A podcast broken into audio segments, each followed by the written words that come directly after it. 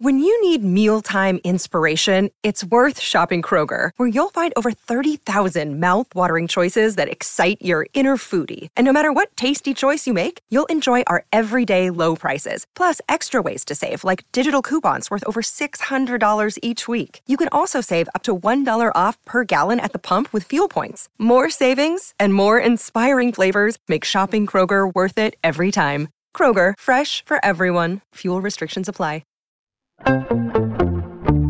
Capitalism Better Business for Good Life.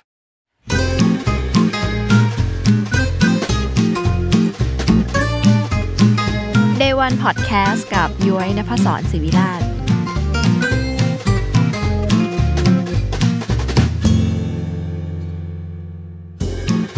สวัสดีค่ะ กลับมาพบกับ Day One Podcast เพราะ Business ไม่ได้สร้างเสร็จภายในวัน day รายการที่หยิบเรื่องต้นทางของคนของแบรนด์ของโปรเจกต์ มาเล่าให้คุณฟังกับย้อยนภศรศิวิราชบรรณาธิการจาก Capital นะคะ วันนี้กลับมาพบกันอีกครั้งหนึ่งย้อยพาแบรนด์ที่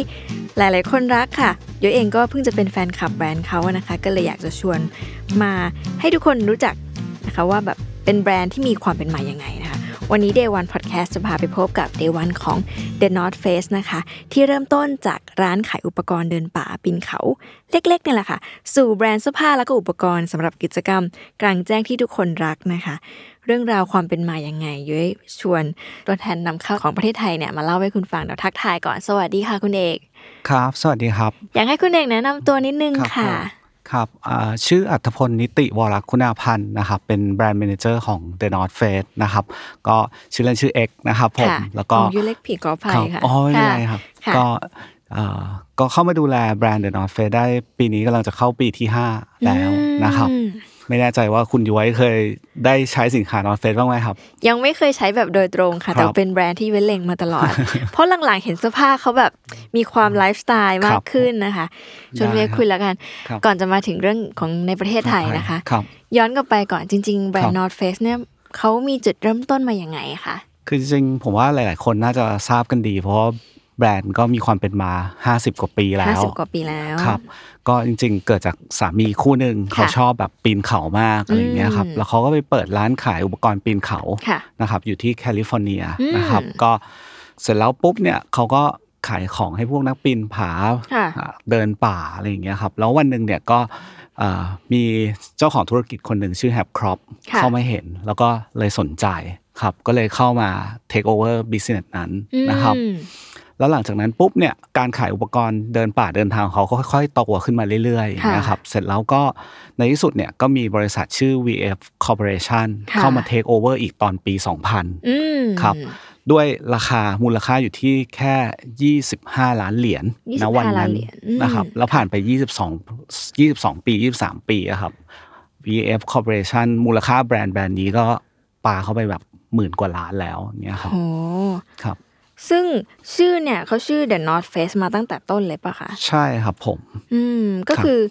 เดี๋ยวยุทธวนก็คือมา ครับ จากสามีภรรยาคู่หนึ่งที่เขาแบบ ใช่ ชอบมี ใช่ แฟชั่น ครับ เกี่ยวกับเรื่องนี้มาก ใช่ ๆ ค แล้ รั ว บ เขาก็ขายให้กับนักธุรกิจคนหนึ่ง ใช่ครับ ชื่อ h a p c r o p ซึ่งเขาก็ไปทำแล้วเขาก็ขายบริษัทต่อให้ VF VF Corporation แล้วณปัจจุบันเนี้ยเนี่ยก็เป็นของ VF Corporation มันมี ะคบ การเปลี่ยนแปลงยังไงไห ครั ม บ คะ จาก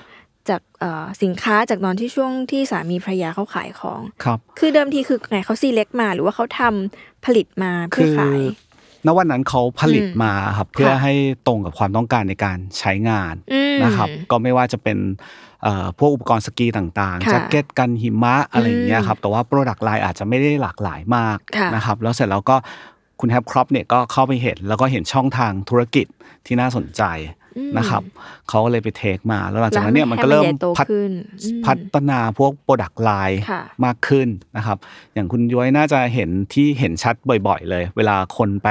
K2 ไปฮิมาลัยอะไรอย่างเงี้ยครับ สิ่งที่เกิดขึ้นเราจะเห็นกระเป๋าใบหนึ่งก็คืออ ม Base Camp Duffel ค่ะ ใหญ่ๆเลยนะครับ ถ้านึกออกจะเป็นแบบสีเหลืองดำสีดำอะไรอย่างเงี้ยครับเป็นสีสีๆซึ่งมันเอาไว้ใส่อุปกรณ์ พวกเต็นท์พวก ค่ะ เสื้อกันหนาวอุปกรณ์ยางชีพต่างๆ เวลาเขาขึ้นไปในที่หนาวเย็นมากๆนะครับ ซึ่งเนื้อผ้าเนี่ยมันจะออกแบบให้ให้ทนกับการใช้งาน อืม นะครับแล้วก็ฉีกขาดได้ยากมากๆ อืม อย่างเงี้ยครับแล้วกันน้ำกันหิมะได้อย่างเงี้ยครับ ดังนั้นไอเทมช่วงแรกที่มันเป็นแบบ ครั ฮี บ โร่เขาคือคือคือกระเป๋าเหรอคะ ใช่ครับก็จะเป็นตัวกระเป๋าที่ที่คนจำได้ อืม แล้วก็ถ้า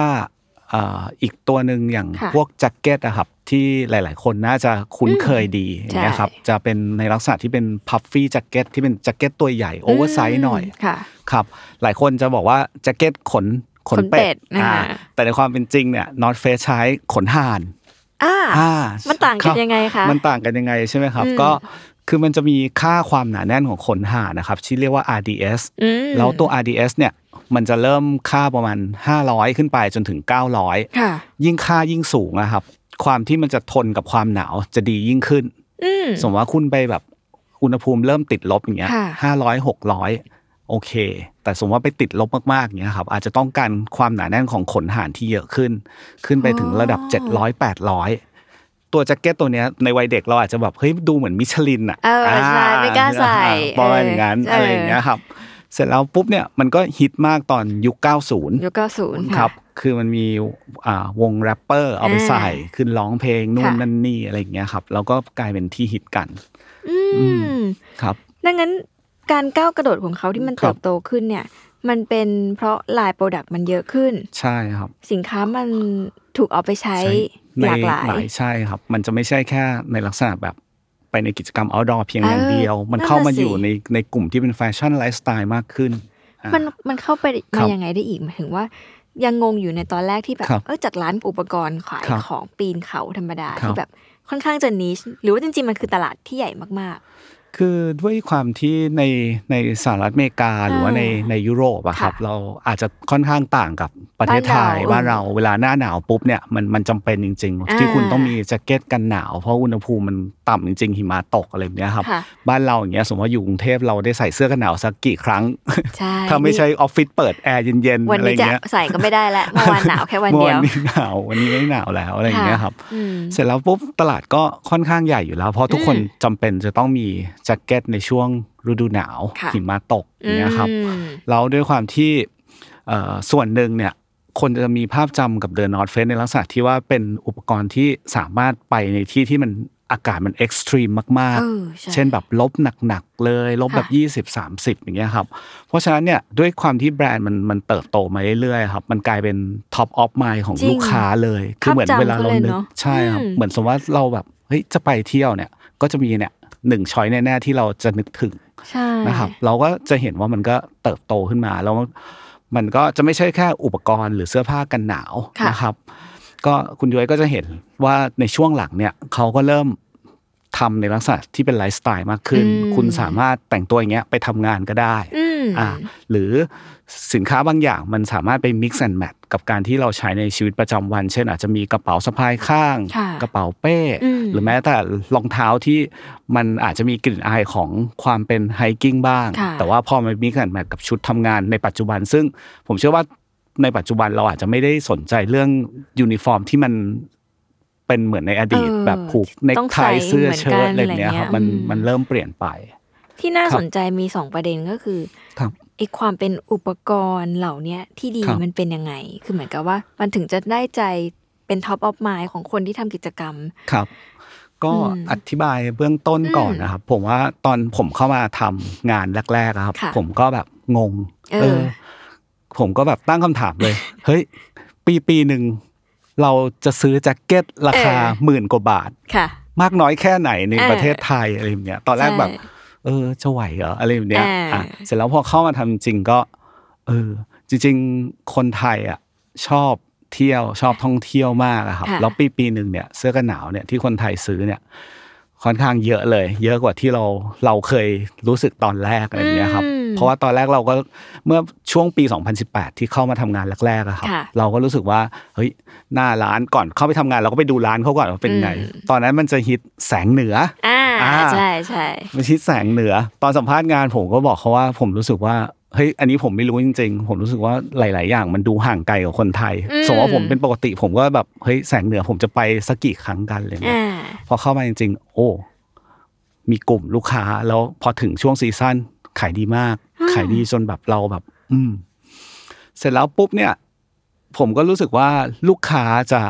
มีความรู้สึกว่าแจ็คเก็ตตัวเดียวเที่ยวทั่วโลก รู้สึกเหมือนกันไหมครับ สมมติถ้า อ่า ไม่ไม่ ใช่ ไม่ ใช่ ไม่รู้เลยแบบ จะรู้สึกว่าใส่ตัวเดียวปุ๊บ ไม่ว่าอากาศแบบไหน คุณใส่ได้ตลอดวัน อืม อะไรแบบเนี้ยครับ แต่ในความเป็นจริงเนี่ย เวลาแต่งตัวครับ ค่ะ มันจะเรียกว่า layering system อืม layering system ก็คือการที่เราใส่เสื้อผ้าครับ เป็นชั้น อืม อ่ะ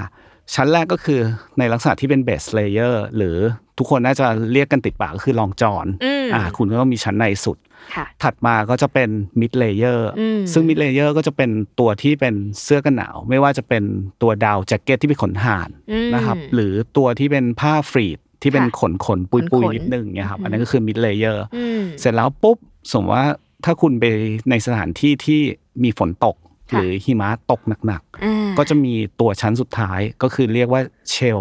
นะครับ ก็จะเป็นตัวเชลเลเยอร์ อืม ก็คือจะใช้กันฝนกันหิมะ ค่ะ ดังนั้นเนี่ย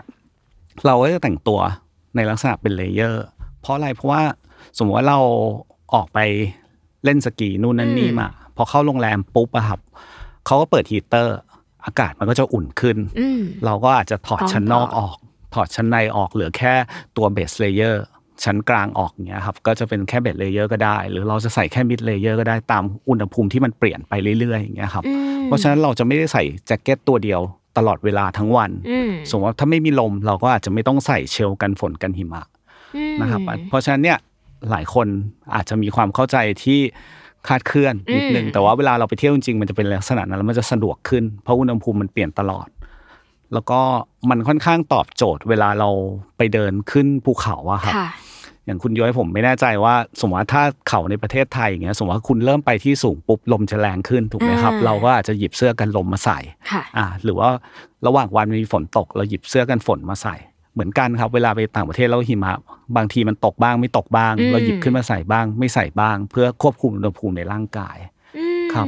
ดังนั้นมันมี เป็นลักษโปณะรดักที่ตอบโจทย์ในแต่ละการใช้งานของมันอยู่ ใช่ครับ ซึ่งมันเลยไม่ได้เป็นแค่เสื้อกันหนาว หรือเป็นแค่แจ็คเก็ตกันหนาวเท่านั้น ใช่ครับ ความดีงามของมันคืออะไรอีกอะคะ ความดีงามของมันก็คือ เออ ว่า ผมว่าหลาย ๆ คนที่เข้าไปในร้านนะครับ อืม อย่างก่อนที่ผมจะมาทำงาน ผมก็จะรู้สึกว่าเฮ้ยเข้าไปปุ๊บทำไมราคาแจ็คเก็ตบางตัวถึงเป็นหมื่น อ่า อ่าเสร็จแล้วในวันที่ผมได้ไปเซลล์มิทติ้งเพื่อจะไปเลือกสินค้าครับ อืม เขาก็จะพาเราไปที่สกีรีสอร์ท ค่ะ แล้วก็ให้ได้ได้ลองสินค้าจริง อืม ๆ แล้วหลังจากวันนั้นอะแค่แค่วันเดียว แล้วเขาให้ลองเล่นสกีลองใส่แจ็คเก็ตอะไรแบบเนี้ยครับ เราก็เลยเข้าใจแล้วว่ามันเกิดอะไรขึ้น อืม ว่าทำไมอ่าราคาถึงสูง แต่ว่า อืม ผมไม่อยากให้มองว่าเป็นราคาสูงดีกว่าอยากให้มองว่าราคาที่คุณจ่ายไป คุณได้ฟังก์ชัน อืม ได้คัตติ้งที่ดี แล้วก็เนื้อผ้าคุณภาพเทคโนโลยีมันจะตอบโจทย์กับสถานการณ์นั้นจริง อืม ๆ ครับ เสร็จแล้วปุ๊บเนี่ยหลาย ๆ คนอาจจะรู้สึกว่าใส่แล้วมันจะร้อนไหมระบายอากาศไหม า สิ่งที่เกิดขึ้นในเนื้อผ้าของนอนเฟสนะครับ ช่วงที่เขาเริ่มอ่าปรับปรุงเทคโนโลยีต่าง ๆ ระหว่างทางนะครับ สิ่งที่เกิดขึ้นคือ มันก็จะมีกันหิมะได้ แต่ก็จะระบายความร้อนออกจากร่างกายได้เร็วอย่างเงี้ยครับมันก็จะลดกลิ่นอับ อืม อืมมันก็จะมีเทคโนโลยีเล็ก ๆ น้อยๆที่เอ่อบางคนอาจจะแบบไม่รู้ตอนใส่อะ อืม ตอนใส่คุณถึงจะรู้ว่า เฮ้ยมันดียังไง อย่างเงี้ยครับ อืม หลายๆคนอาจจะบอกว่าเฮ้ยฉันซื้อเสื้อกันหนาวทั่วไป 2,500 บาท 3,000 ก็พอ ก็พอ แต่ว่าพอไปเจออากาศที่มันหนาวจริง ๆ ครับ มันมันมันจะเห็นได้ชัดมาก ๆ ครับ โหเพราะมันไม่ใช่แค่ทำให้อุ่น ใช่ครับ แต่มันมีกลไกอะไรบางอย่าง ในเนื้อผ้าครับ มสงสัยขอย้อน คกรัลั บ บไปนิดนึง จริงๆมันต้องเรียกว่า North Face หรือ The North Face The North Face ครับ มันมีที่มาของชื่อไหมคะ เอ่อมีที่มาครับก็ถ้าคุณย้อยเห็นโลโก้ครับ มันจะมีลักษณะคล้ายๆ เป็น โค้งๆ เป็นโดม อ่า อ่าเขาจะเรียก half dome ค่ะ ครับ ซึ่งโลโก้เนี้ยเนี่ยถูกออกแบบมาจากตัวอ่าเทือกเขาหนึ่งที่เขาเรียกว่า half dome ในโยเซมิตนะครับในอุทยานแห่งชาติโยเซมิตที่สหรัฐอเมริกา อืม ครับมันจะมีลักษณะเป็นโค้งๆอย่างเงี้ยครับ แล้วทำไมต้องเป็น ครับ เขานี้ทำ คือ ไมไม่เป็นเขาอื่น คือด้วยความที่มันจะมี อืม ศัพท์ที่เรียกว่า North Face นะครับ ค่ะ เพื่อเรียกสถานที่ที่นี้ อ่า ว่าแบบอยู่ทางด้านเหนืออากาศมันจะเย็นกว่าปกติ ๆอ่า อ่าแล้วเสร็จแล้วเขาเขาเลยใช้คำเนี้ยมา แล้วก็เอาไอ้ตัวตัวอ่าตัวฮาร์ดโดมเนี้ยมาใส่ เพราะมันเป็นส่วนหนึ่งของโยเซมิตที่มีอากาศหนาวเย็น อืม ครับ มันมีช่วงยากๆของแบรนด์ ครับ อันนี้เราเราเล่าเรื่องต่างประเทศไปก่อนเนอะแล้วค่อย รับ มาเล่าใน ช่ ของไทย ครับ เพราะว่าฟังดูมันก็ดูมีความสำเร็จตลอดเลยเลยค่ะ ครับ มันมีวิกฤตในช่วงของแบรนด์ไหม ครับ เพราะว่ามันหรือมันขายดีมาตลอดจริงๆ เป็นแบรน ครั ด์ บ ที่ไม่ค่อยมีปัญหา คือจริงๆช่วงที่มีปัญหาก็ถ้าในต่างประเทศก็มี อืม อยู่ช่วงหนึ่ง ค่ะ นะครับ แล้วอ่าเขาขายลิขสิทธิ์ อ่า คุณย้อยจะเห็นที่ญี่ปุ่นกับ อืม เกาหลีอะครับ ค่ะ คุณย้อยจะเห็นโปรดักต์ไลน์ที่มันไม่เคยมีในไทย เอออ อ่า ที่เป็นในลักษณะ purple label ค่ะ อ่า หรือถ้าไปเกาหลี คุณย้อยจะเห็นอ่า white label อ่า อ่า ประมาณอย่างนั้นแล้วก็ไม่เคยเห็นมันขายในไทยเลย อ่า แล้วก็ไม่เคยเห็นขายในยุโรปเลย ใช่ อ่า คือ มัน มี คือ ช่ว อะ ง ไร ครับก็คือมีอยู่ช่วงหนึ่งที่ The North Face มีปัญหา เสร็จแล้วเขาก็เลยขายลิขสิทธิ์ในการผลิตให้ อืม นะครับ ให้กับบริษัทหนึ่งในญี่ปุ่น ค่ะ นะครับ แล้วแต่ว่าเงื่อนไขก็คือว่าคุณผลิตแล้วก็จำหน่ายเฉพาะในประเทศได้เท่านั้น อือหือ คุณไม่สามารถส่งออกมาได้ ค่ะ อ่ะเสร็จแล้วเหมือนกันในเกาหลีก็เช่นเดียวกัน ก็คือคุณผลิตได้โดยใช้ ลาเบลนี้ ตา นะ โลโก้ของ The North Face ได้ อ่า อ่ะแล้วก็ขายได้เฉพาะในเกาหลี คุณไม่สามารถข้ามไปในประเทศอื่น ๆได้ อืม อ่าประมาณนั้นครับ ก็คือมันจะมีช่วงหนึ่งที่เขาก็ค่อนข้างมีปัญหา แล้วก็ขายตัวไลเซนส์ให้ แต่ แล้ ก็ ว จำกัดการขายในประเทศนั้น แต่ว่าโปรดักก็จะเป็นโปรดักเหมือนกันถูกไหมคะ หรือว่า เอ่อ มันสามารถทำเป็นโปรดักอะไรก็ได้ ครับ แค่เอาโลโก้ที่ซื้อไลเซนส์มาไปแปะ ๆครับ ก็โปรดักที่เขาขายก็ไม่ได้มีความแตกต่างกัน อืม นะครับ เพียงแต่ว่าอาจจะมีชื่อรุ่นอาจจะต่างกันบ้าง แต่ว่า ค่ะ แมทเทียลไม่ได้ต่างกัน อืม หรือบางรุ่นเขาก็ซื้อจากทาง global ที่อเมริกา ค่ะ เราเข้าไปขายในญี่ปุ่น อ่า แล้วก็ ใช้ ที่ หลักเวล ที่ นี้ ที่เกาเกาหลีอย่างนี้ก็มีครับ เพราะว่า อ๋อ เพราะว่าบางทีจำนวนผลิตในญี่ปุ่นอย่างเดียวอาจจะไม่ได้เยอะพออย่างเงี้ยครับ อืม เขาก็จะสั่งโปรดักต์บางรายเข้าไปขายในในบ้านเขาก็มี แล้วช่วงนั้นมันมันเป็นปัญ ครั หา บ ยังไงอะคะ คือผมเข้าใจว่าน่าน่าจะเป็นในลักษณะที่เศรษฐกิจสหรัฐก็น่าจะเป็นช่วงที่ค่อนข้างมีมีปัญ ปัญ หา หาอ่า ครับ อาจจะอ่าในลักษณะที่เป็นมีภาวะเงินเฟ้อบริษัทห ค่ะ ลาย ๆ อย่าง ก็ทยอยปิดตัวไป อืม แล้วคนก็ไม่ได้ท่องเที่ยวอย่างเงี้ยครับ อ่า อ่า มันก็เป็นเหมือนอีกวิธีหนึ่ง วิธีหนึ่ง ให้เขา ใช่ คล่องเกิดส ควา ภาม พ ค คล่ ล่อ อง ง มากขึ้นอย่างเงี้ยครับ แล้วกับช่วงโควิดที่คน ครับ เดินทางไม่ได้อันนี้เขา ครับ มีปัญหาอะไรไหมคะ เอ่อในช่วงโควิด เรามีปัญหา อืม นะครับมีปัญหาหมดเลยเพราะอย่างอย่างที่จีนซึ่งเป็นตลาดใหญ่ในในในเอเชียของเขา ค่ะ อะครับก็ก็ล็อกดาวน์ไป อ่าฮะ นะครับ แล้วก็หรือแม้แต่ในตลาดบ้านเราเราเที่ยวไม่ได้เลย อืม นะครับ แต่สิ่งหนึ่งที่มันเกิดขึ้น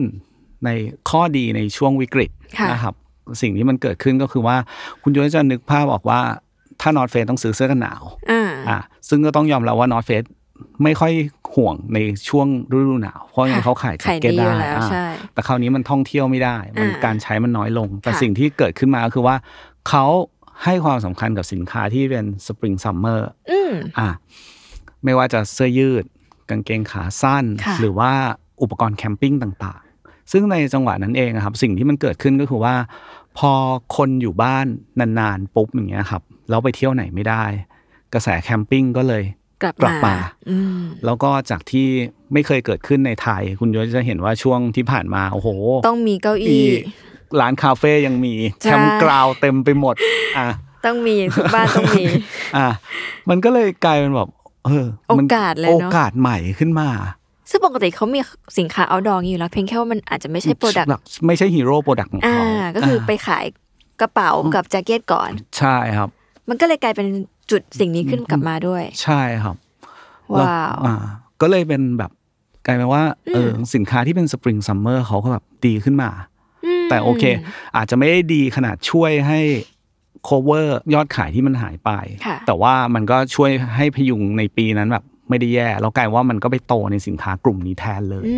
ม ครับ อันนี้ก็เป็นเรื่องราวของ ครับ ในฝั่งต่างประเทศเนาะ ใช่ค กั รั บบ ไทยบ้างค่ะ ครับ North Face เข้ามาในไทยได้ยังไง ครับนอตเฟสเข้ามาในไทยได้ยังไงใช่ไหมครับ ก็คืออ่าบริษัทที่ผมทำอยู่ชื่อ Thai Outdoor Sport ค่ะ นะครับ ซึ่งเป็นบริษัทฟาวเดอร์เนี่ยคือคุณชัยยุทธศรีวิกร ค่ะ นะครับ ถ้าคุ้นเคยกับนามสกุลนี้นะครับ ก็น่าจะนึกถึงอ่านายกสมาคมเทควันโดได้ อ่า อ่านั่นแหละครับก็คือพี่ชายของคุณชัยยุทธศรีวิกร ค่ะ นะครับ เสร็จแล้วเอ่อคุณชัยยุทธศรีพิกรเนี่ยท่านก็ไปเติบโตในอเมริกาตั้งแต่ อืม 9 ขวบเลย ค่ะ อย่างเงี้ยครับแล้วเสร็จแล้วก็พออายุยี่สามก็กลับมาประเทศไทย อืม ก็คือทางบ้านเนี่ยก็ให้เขาเข้าไปดูแลในกลุ่มของโรงงานที่เป็นการเมนทั้งหมด อืม อ่าเสร็จแล้วก็เขาก็เริ่มเริ่มสนุกกับธุรกิจตรงนั้น ค่ะ นะครับ หลังจากนั้นเขาก็ลองมาทำแบรนด์แบรนด์หนึ่งนะครับ มาเปิดร้านในสยาม อืม นะครับ แล้วเสร็จแล้วมันก็ค่อย ๆ โตขึ้น แล้วเขาก็ขายแบรนด์เนี้ยให้กับบริษัทหนึ่งในไทยไป ค่ะ ดูแลแล้วหลังจากนั้นเนี่ยหลังจากเขาขายไป เขาก็เอาเงินตรงเนี้ยมาทำนอตเฟส อ๋อ อ่านะครับ มาทำนอตเฟสตั้งแต่เมื่อหลายสิบปีที่แล้ว มีเหตุผลไหม ครับ คะว่าทำไมถึง ครับ ขายสิ่งที่สร้างมา ครับ แล้วเอาเงินมาซื้อ ครับ North Face ที่เป็นแบรนด์จากต่างประเทศ ครับ ก็เคยได้คุยกับคุณชัยยุทธ อืม นะครับ คือผมมองว่าท่านก็มองว่าแบบข้างหน้าเนี่ย แบรนด์เนี้ยน่าจะมีโอกาสในตลาดเมืองไทย เพราะว่า อืม ณวันนั้นผมเชื่อว่าถ้าเราไม่ได้มองไปแบบข้างหน้าจริง ๆ ไม่เห็นจริง ๆ เราอาจจะรู้สึกว่าใครคนไทยจะซื้อเหรอเมื่อสิปีที่แล้วอาจจะแบบ ใช่ เราจะขายแจ็คเก็ตกันหนาว ในประเทศที่ ทั้ง ร้อนมาก ขนาดนี้ ๆ ใช่ อะไรอย่างเงี้ยครับ เออ เออแต่ท่านก็บอกว่า คือด้วยความที่ไลฟ์สไตล์คนไทย ยังชอบเดินทาง แล้วก็ อืม ชอบเที่ยว อืม อย่างเงี้ยครับ แล้วในอนาคต เชื่อว่าการท่องเที่ยวน่าจะเป็นธุรกิจหลัก อืม อยู่แล้ว ไม่ว่าจะคนเดินทางมาหรือ ค่ะ แม้แต่เราเองที่ เดินทางออกไป ออกไปด้วยอย่างเงี้ยครับ นี่คือเมื่อสิบปีที่แล้ว ใช่ครับ ก็คือมองการไกลขนาดนี้ มากเลยครับ หรือเขามีแพชชั่นกับ ครับ กิจกรรม outdoor อะไรอย่างนี้ไหม แล้วก็ เขาไปอยู่ที่อเมริกามา คือส่วนหนึ่งด้วยครับ แล้ว อ่า แล้วท่านชอบชอบออฟดอร์มาก ๆ ค่ะ ด้วยอะครับ แล้วก็อย่างอ่าถ้าคุณย้อยไม่ไม่รู้เคยอ่ารู้จักรายการวิ่งเทรล The North Face 100ไหมครับ The มัน North คือ Face อะไร ร้อย คะมันคืออะไร คือ The North Face ร้อยอะครับ อืม มันจะเป็นงานเทรลนะครับ ซึ่งเป็นงานแรก ที่ ที่จั ทั้ ด งโลกใช่ไหม อ่านอตเฟสร้อยจะมีจัดในหลาย ๆ ประเทศนะครับ อ่า แต่ว่าในประเทศไทยเนี่ยจะมีการจัดการแข่งขันวิ่งเทรล ซึ่ง The North Face ร้อยเนี่ยคืองานแรกที่ทำในไทย ค่ะ แต่ก่อนเราไม่คุณย้อยจะนึกภาพพวกเอ่อกรุงเทพมาราธอนงาน อ่า วิ่งมาราธอนได้ ค่ะ นะครับ แล้วมันจะไม่มีรายการแข่งวิ่งที่เป็นออฟโรดหรือวิ่งในภูเขา อืม วิ่งในทางที่มัน cross country ค่ะ นะครับ North Face ก็จัดงานวิ่งแล้วเราก็จัดขึ้นมานะครับ เป็นงานวิ่งเทรลแรก อืม ร้อยคืออะไรก็คือระยะวิ่ง อ่า อ่าระยะวิ่ง 100 กิโลเมตร ค่ะ ครับ โอ้โห เป็นครั้งแรก เสร็จแล้วปุ๊บ นึกภาพสิบปีที่แล้ว เราอาจจะรู้สึกโอ้ยทำไมมันไกลตัวจังวิ่งเทรลแล้วร้อยกิโลอะไรแบบเนี้ยครับ แล้วเสร็จแล้วเนี่ยคืองานเทรลแรกนะครับ แล้วก็ท่านก็ชอบกิจกรรมเหล่านี้ครับ ก็มีการจัดกิจกรรมเหล่านี้มาเรื่อยๆ แล้วก็ลงไปวิ่งเอง หมายถึงตอนนั้นที่จัด ครับ เนี่ยคือเอาแบรนด์เข้ามาขายแล้ว แล้ ใช่ ว ไหมคะ ใช่ครับ แล้วก็จัดกิจกรรมด้วย ทำไมถึง ครั จัด บ คือเหมือนกับว่าเออหรือว่าที่จัดวิ่งเทรลได้เพราะมัน ครับ ดูเข้ากับไลฟ์สไตล์คนไทยหน่อยตรงที่ว่าเราก็วิ่งยังวิ่งได้ มันยังไม่ใช่แข่งแบบปีนภูเขาอะไรอย่างเงี้ย ครับ คือด้วยณเมื่อหลาย ๆ ปีที่แล้วอะครับ อืม การวิ่งเทรลเนี่ยมันฮิตในต่างประเทศมาก ค่ะ นะครับ แต่ว่าในประเทศไทยเนี่ยผมเข้าใจว่าเพิ่งเริ่มมาฮิตเมื่อประมาณ4ีหปีที่ผ่านมา อ่าน นะครับ หลังจากงาน วิ่ง วิ่งถนน มาราธอน มันมีเย เอ อะ อ มากจนแบบคนก็เริ่มมาจัดงานเทรลมากขึ้นอะไร ค่ะ อย่างเงี้ยครับคือในอดีตเนี่ยทางเมืองนอกเนี่ยเขาก็จะมี อืม จัดอยู่แล้ว อืม แล้วด้วยความที่เราเป็นดิส t r ิบิวเตอร์นะครับ เราก็ต้องทำมาร์เก็ตติ้งในลักษณะเป็นไปตามดิเรกชันของเขาด้วย อืม ส่วนหนึ่ง ค่ะ แต่ส่วนหนึ่งก็คือแบบ คือเป็นการจัดงานวิ่งที่แบบเราไม่ได้กำไรเลยจริง อืม ๆ เพราะว่าอะไรเพราะว่าหลายครั้งเนี่ย อันนี้ผมเล่าอ่าในส่วนของงานวิ่งนิดนึง ค่ะ งานวิ่งถนนนะครับ ส่วนใหญ่หรือว่างานวิ่งเทรลในไทยอะครับ ค่ะ เขาจะได้ส่วนต่างกำไรค่อนข้างพอสมควร อ่า จากจากเสื้อที่เขาผลิตเอง เพราะต้นทุนเสื้อแข่งกีฬาจะไม่ได้ ไม่ สูง เท่าไหร่ มากอ่า อืม แต่ว่าเวลาเราจัดนอตเฟสร้อยที่ไรเนี่ย ค่ะ สิ่งที่มันเกิดขึ้นคือไม่เคยกำไรเลย เพราะว่าเขาไม่ให้ทำเสื้อในประเทศ อ่า อ่ะคุณ หูย ต้อง ไม่ สั่งจากต่างประเทศ เพราะฉะนั้นแค่คุณสมัครนอตเฟสร้อยอะ ได้เสื้อใช่ไหม ได้เสื้อฟรีแล้วค่าสมัครมัน cover ค่าเสื้อแล้วอะครับคุ้มกับค่าเสื้อแล้วเพราะเสื้อเรานำเข้าเราทำเองไม่ได้ เออ สมมติว่าเสื้องานวิ่งอื่น คุณสั่งในประเทศ 50-70ถึง70 บาท อ่า North ถูก Face ถูก คูณ 4 คูณ 5 ขึ้นไปอย่างเงี้ยครับ อืม ค่าเสื้อก็เยอะละ อ๋อ เราเราก็ได้เนื้อผ้าคุณ i t y เดียวค ที่ รับ ดีเลย กับที่ขายหน้าร้าน เออแต่ ซึ่ง ว่าเป็นกำไรให้กับคนที่มาวิ่งจริง ใช่ ไหม ครับ หลายคนไม่รู้ เออ แต่ว่านั่นแหละครับ เราก็ต้องทำอย่างนั้น ต้อง ใน ยอม ทุก จั ค ด รั้งใช่ครับ อืมอะไรคือเหตุผลที่ ครับ เขาต้องลุกมาจัดกิจกรรมแบบนี้ทั้งที่ ครับ เขาขายรองเท้าด้วยใช่ไหมหรือขายทุกอย่าง คือ คือแบรนด์จะได้อะไรกลับมาเออ เขามีโปรดักที่เป็นรองเท้าเทรลเสื้อผ้า อ่า วิ่งเทรลด้วย ค่ะ นะครับ แล้วก็ณช่วงหลาย ๆ 10 ปีที่ผ่านมาครับ อืม ก็เขาเข้าไปเป็นเมนสปอนเซอร์ให้กับ UTMB ค่ะ ซึ่งก็คือ Ultra Trail du Mont Blanc อืม ซึ่งถ้าเทียบเรามันก็เหมือนเป็นโอลิมปิกของงานวิ่งเทรลอย่างเงี้ย ค่ะ ครับเขาก็พยายามจัดงานเพื่อให้มันเกิดกระแส ให้ อืม ให้เอ่อเกิดการใช้งานสินค้าของเขาด้วย อืม นะครับรวมถึงเขาก็มีนักกีฬาระดับโลกลงแข่งแล้วก็ใส่เสื้อผ้าอย่างเงี้ยนะครับ อืม เหมือนเวลาเราเห็นงานวิ่งถนน เราก็จะนึกถึงคลิปโชเก้ อ่า แล้วก็ไปซื้อรองเท้าในลักษณะเดียวกันกับของ ค่ะ เขาอะไรอย่างเงี้ยครับไม่ อ๋อ ไม่ไม่ต่างกันเทรลก็มีลักษณะแบบนั้นเหมือนกัน ก็จะได้แบรนดิ้งอะไรไป ใช่ครับ พอพูดถึงการแข่งขันนี่ ได้ไอเดียอย่างหนึ่ ง น่าจะจัดให้ใส่เสื้อแจ็คเก็ตในออฟฟิศเหมือนกันนะคะ ครับ ว่าใครนั่งได้นานที่สุดอะไรอย่างเงี้ย น่าสนใจฮะ น่าสน ชอบ ใจ ไอ ไหม ชอบไอเดีย เอาไอเดีย นี้ นี้ไป ฮะ ทำเลยคุยกับ ยศสมัค ช ร อบ ด้ว ไอย เดียเนี่ย ว่าแบบ ครับ ให้แบบแข่งจัดฮอลเลย หรือว่าแบบในออฟฟิศ ครับ ไหนก็ได้แล้วแบบ ครับ ท้าออฟฟิศไหนเย็นอะไรเงี้ย ครับ น่าสนใจน่าสนุก ดังนั้นแปลว่าอ่ะถ้าเกิดว่าเวลาทำการตลาดในไทยอ่ะเขาเขาให้โจทย์เรากว้างแค่ไหน หรือว่าจริง ๆ เรา ครั ทำ บ อะไรได้ไม่ได้บ้างเวลาเราเป็นดิสติบิวเตอร์ ครับก็จริงๆแล้วในในแต่ละซีซั่นนะครับ อืม เขาก็จะมีเอ่อดิเรกชันมา ค่ะ ให้อยู่แล้ว หรืออ ม ตัวแพลนของ g o b r o มาอยู่แล้วว่าเรา อืม ต้องเล่าเกี่ยวกับอะไรเป็นหลัก อืม ครับ แต่หลังจากนั้นปุ๊บเราก็มาปรับใช้ได้ อืม ตามที่เหมาะสม ค่ะ นะครับ แต่ทั้งนี้เนี่ยเราอาจจะต้องส่งไปให้เขาตรวจสอบนิดนึงว่า อืม มันตรงตามแนวความคิดหรือดิเรกชันของเขาไหมใน อืม ในแต่ละครั้งอย่างเงี้ยครับ อืม แต่ว่าโดยส่วนใหญ่เนี่ยภาพถ่ายเขาก็มีส่งมาให้ หรือเราจะทำโฟโต้ชูตเพิ่มเติมเองก็สามารถทำได้นะครับ หรือปัจจุบันเชื่อว่าทุกแบรนด์ก็ทำเหมือนกันก็คือการที่เราส่งสินค้าให้กับอินฟลูเอนเซอร์ KOL KOL ต่างๆ อะไรอย่างเงี้ยครับ อืม ไปให้เห็นการใช้งานต่างๆเงี้ยครับ อืม คือถ้าโปรไฟล์ของ KOL หรืออินฟลูเอนเซอร์นั้น อืม ๆ มีลักษณะไป ตร กับ งกับ แบรนด์ได้ แบรนด์ อ่าทางเมืองนอกอนุญาตเราก็สามารถทำตรงนั้นได้ อ่า อ่า สนใจ ครับ เลยพอถามอย่างนี้พอได้ ครับ ข้อมูลนี้ก็สนใจ ครับ ต้องอินเป็นอินฟลูเอนเซอร์แบบไหน ถึงจะเข้าตานอตเฟส ครับ อัน คุ นี้ ณ ถาม คุณยุ เผื่อ คุณย้อยมีเพจท่องเที่ยวอ่ะครับ ไม่ใช่ค่ะยังไม่เห็นลองเสื้อเดี๋ยวจะได้หันตัวมาเป็นแบบว่าอินฟลูเอนเซอร์สายท่องเที่ยวบ้าง ครับ ก็ มีวิธีไหมคุณเอกเขามองหาแบ คื บ อ ไหน ในช่วงสองปีที่ผ่านมา อ่า เขาบอกว่าโอเคไลฟ์สไตล์เป็นส่วนหนึ่ง ค่ะ แต่สิ่งหนึ่งที่เขายัง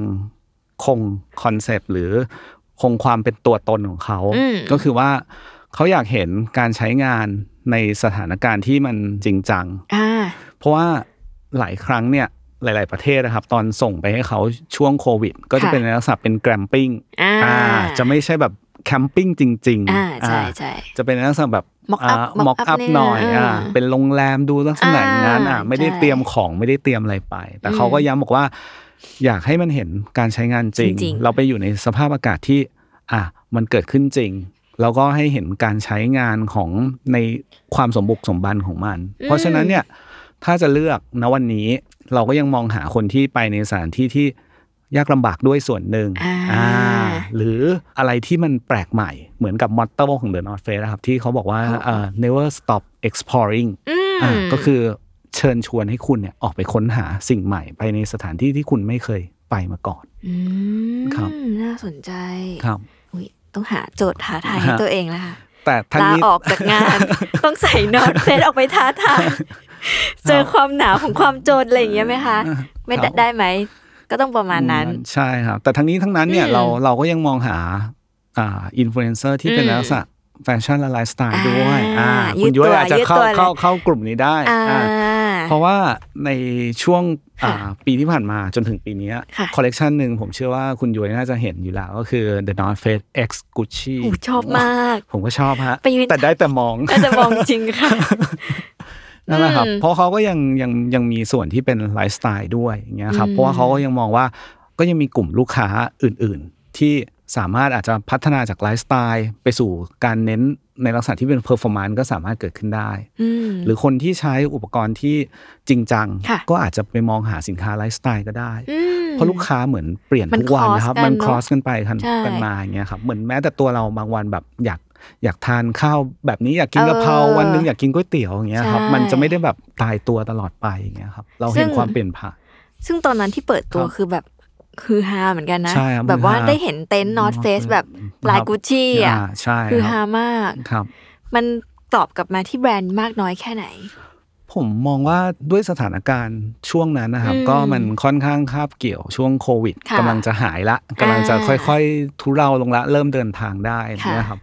ผมว่าแบรนด์ก็พยายามมองหาอะไรที่มันมันแปลกใหม่เราหา เซอร์ไพรส์คนหน่อย ใช่ครับ แล้วก็หา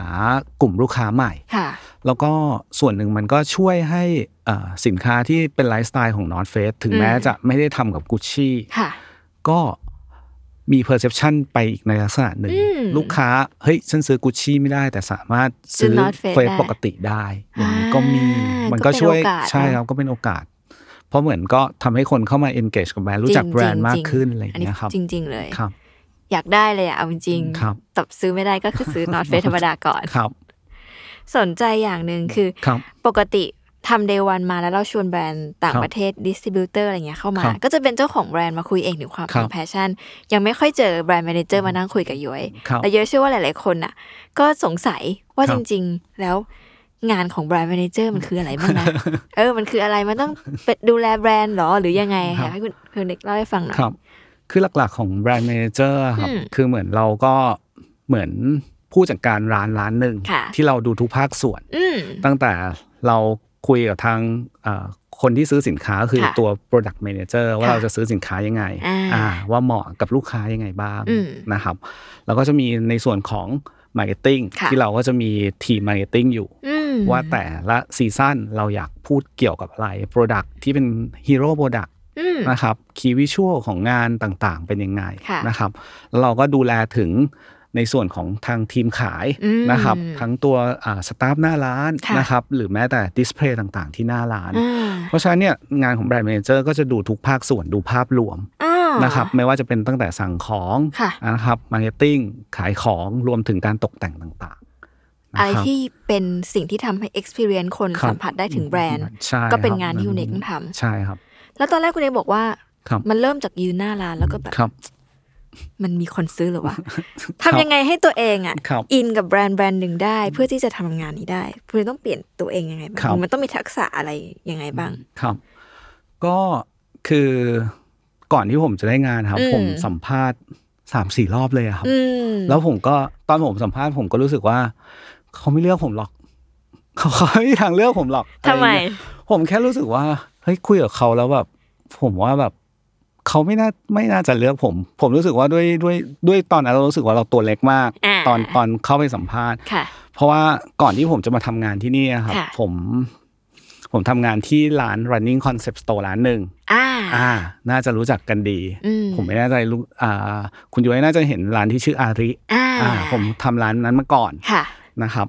แล้วสิ่งที่มันเกิดขึ้นเนี่ย เราก็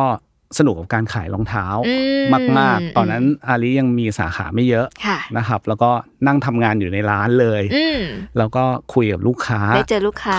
อืม เอารองเท้าไปให้ลูกค้าลองเลย อืม อย่างเงี้ยครับ แล้วเราก็ทำมาเรื่อยๆสักสี่ห้าปี ค่ะ อย่างเงี้ยครับ เสร็จแล้วก็ค่อยมาสัมภาษณ์ The North Face ค่ะ วันที่สัมภาษณ์เขาก็ถามว่าทำนู่น อ่า ทำนี่อะไรมา แล้วเกิด อืม อะไรขึ้นอะไรอย่างเงี้ย ค่ะ ครับ สิ่งที่เกิดขึ้นก็คือว่าผมเชื่อว่าส่วนหนึ่งที่เขาเลือกผม เพราะว่า อื ผมบอกเขาว่า retail is detail โอ้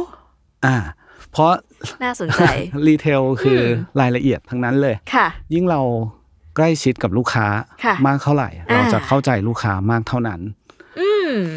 แล้วก็ผมก็เล่าให้เขาฟังว่าวันหนึ่งผมเคยขายรองเท้า แล้วเขาคิดว่าผมเป็นพนักงานขายหน้า ค่ะ ร้านปกติทั่วไป อ่า เสร็จแล้วปุ๊บก็มีผู้ชายคนหนึ่งพาพ่อมาพ่ออายู่มาก ค่ะ แล้วก็ อยากได้รองเท้า อยากได้รองเท้าวิ่ง อ่ นะครับ แต่ว่าอยากได้คือเอาไปใส่เพื่อใส่สบาย อืม นะครับแล้วก็ผมก็หยิบรองเท้ามาให้เขาลอง ค่ะ หลายคู่เลย อืม แล้วก็นั่งผูกเชือกรองเท้าให้เพราะเขาอายุเยอะแล้วมันก้มลำบาก อ่าน นะครับ ก้มลำบากผูกเชือกให้นู่นนั่นนี่เสร็จ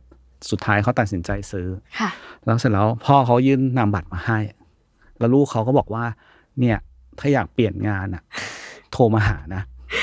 ประทับใจอ่ะ แล้วแล้วผมก็แล้วผมก็ถามว่าบริษัทอะไรเหรอครับ อ่า แล้วเขาก็ชี้ขึ้นไปบนเพดาน คืออะไรคะ เออแล้วเขา ก็มี ชี้ ทายเหรอคะ ให้ให้ให้ให้ถ่ายว่าแบบเพดานในร้านนะครับ ให้ถ่ายว่าแบ ไฟ บเออ มันมีลำโพงอยู่อันหนึง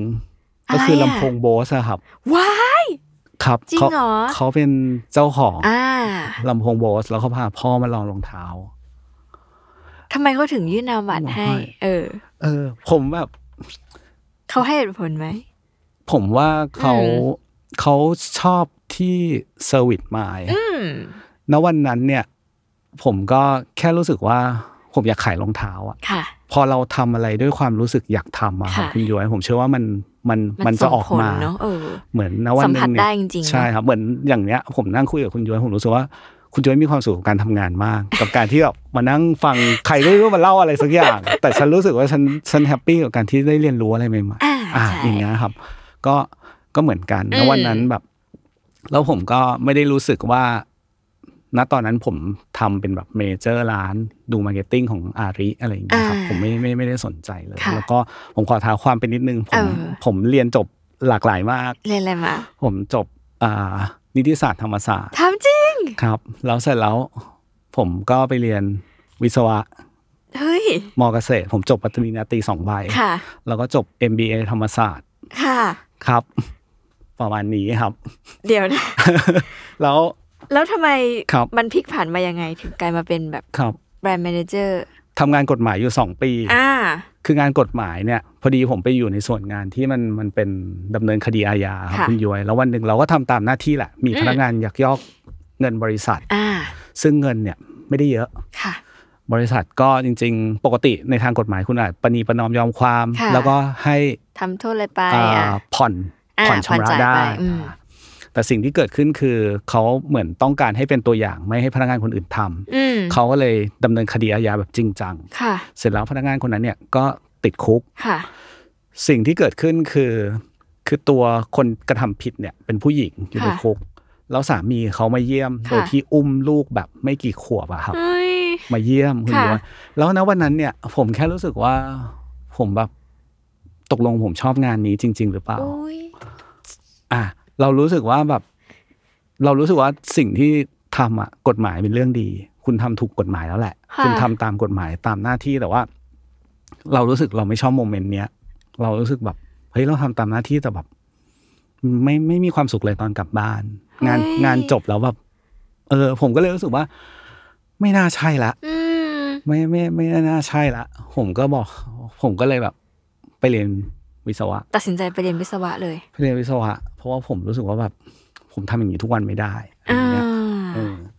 ก็ไปเรียนวิศวะ ก็จบตรีอีกใบหนึ่ง ค่ะ เสร็จแล้วปุ๊บผมได้งานที่ระยองเป็นเอ่อ โรงงาน เป็นโรงงานผลิต อืม เครื่องหลอมเหล็ก ค่ะ อ่ะเครื่องหลอมเหล็กนะครับเป็นบริษัทอิตาลี อืม ก็ทำอยู่ประมาณห้าปี ว้าว อ่าแล้วระหว่างนั้นผมก็